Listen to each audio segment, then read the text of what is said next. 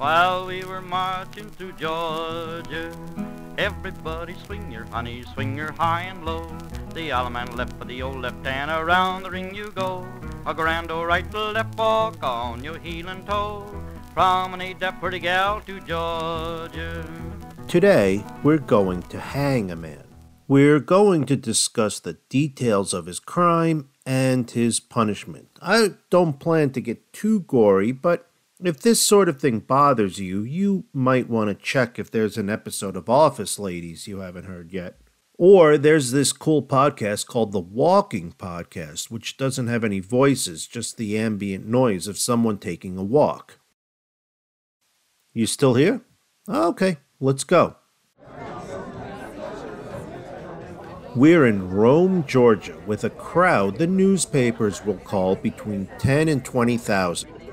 It is Friday, March 16th, 1878. It's about 1252. A man is climbing the steps of the scaffold, and in just about eight minutes, he will be dead. This is moving through Georgia, and today it's the end of Gus Johnson. Johnson is 26 years old and described in one paper as the son of respectable parents.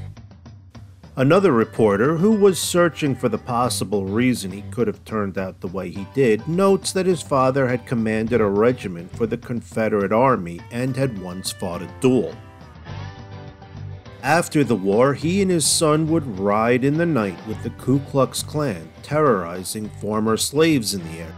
Young Augustus, or Gus, as he would be well known, would grow up and gain a reputation as a drinker and a murderer. In fact, it's a murder that has led him to climb these scaffold stairs.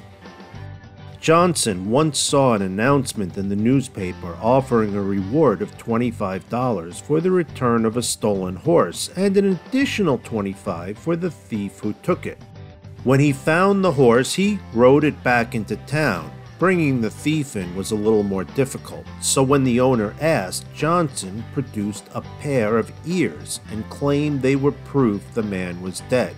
I assume the reward was paid, and a few days later the horse thief's body was located, minus his ears. As he climbs the steps, Johnson is starting to complain loudly. He'd had a light breakfast and wanted to be hanged earlier closer to about 11:30 so that he could be in the afterlife for lunch.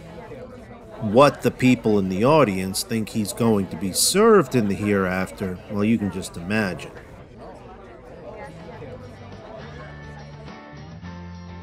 Johnson hated African Americans. In Selma, Alabama, some black citizens had won an election and a riot was brewing. Johnson stepped up and offered to arrest one of the newly elected. The newspaper says he was deputized to do this, but I can't say if he was working in any official capacity. That could just be a figure of speech. Either way, he murdered the man. He was arrested and released with a finding of self defense.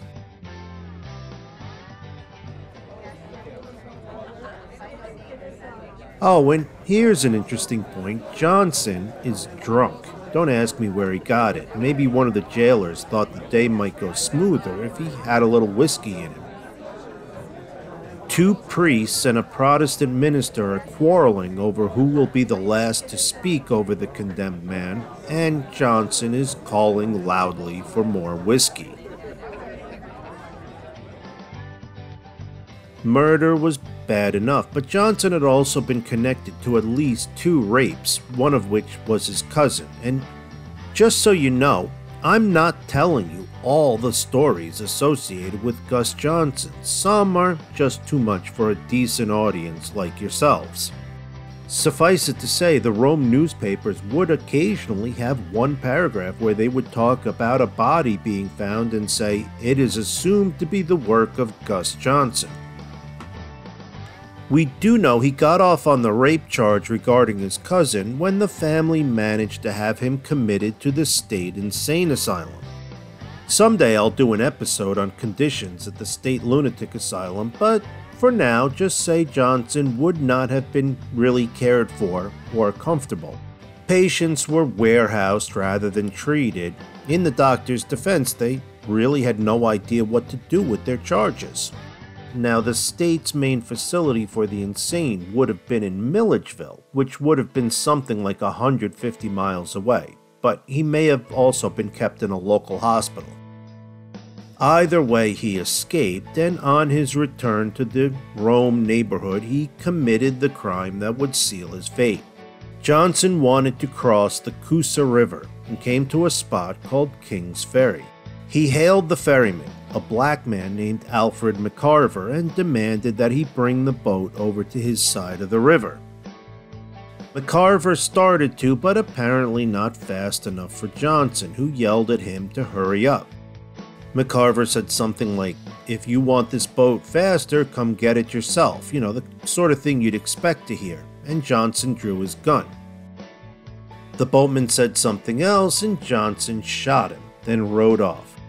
He told some friends that he had killed the ferryman and that the authorities were too afraid of him to arrest him, but a proclamation was printed asking for help locating the suspect, and Johnson was arrested as he walked into a camp meeting. At trial, the defense pled insanity, but nobody was buying. He was asked if he had anything to say in his defense, and no reply. The sentence was read, closing with the command to a he gallows would be taken be by the sheriff by the ordinary of said county within one mile of the courthouse with a rope around your neck, and that you, the said Augustus Johnson, with the rope aforesaid at the time aforesaid, be privately hanged by the neck until you are dead, dead, dead, and may the Lord have mercy on you. The judge did say dead three times, and as you can probably guess, this is far from a private hanging. We're getting close to the end now, but Johnson is arguing about the length of the rope. This is important to him. He wants to die suddenly of a broken neck instead of choking slowly.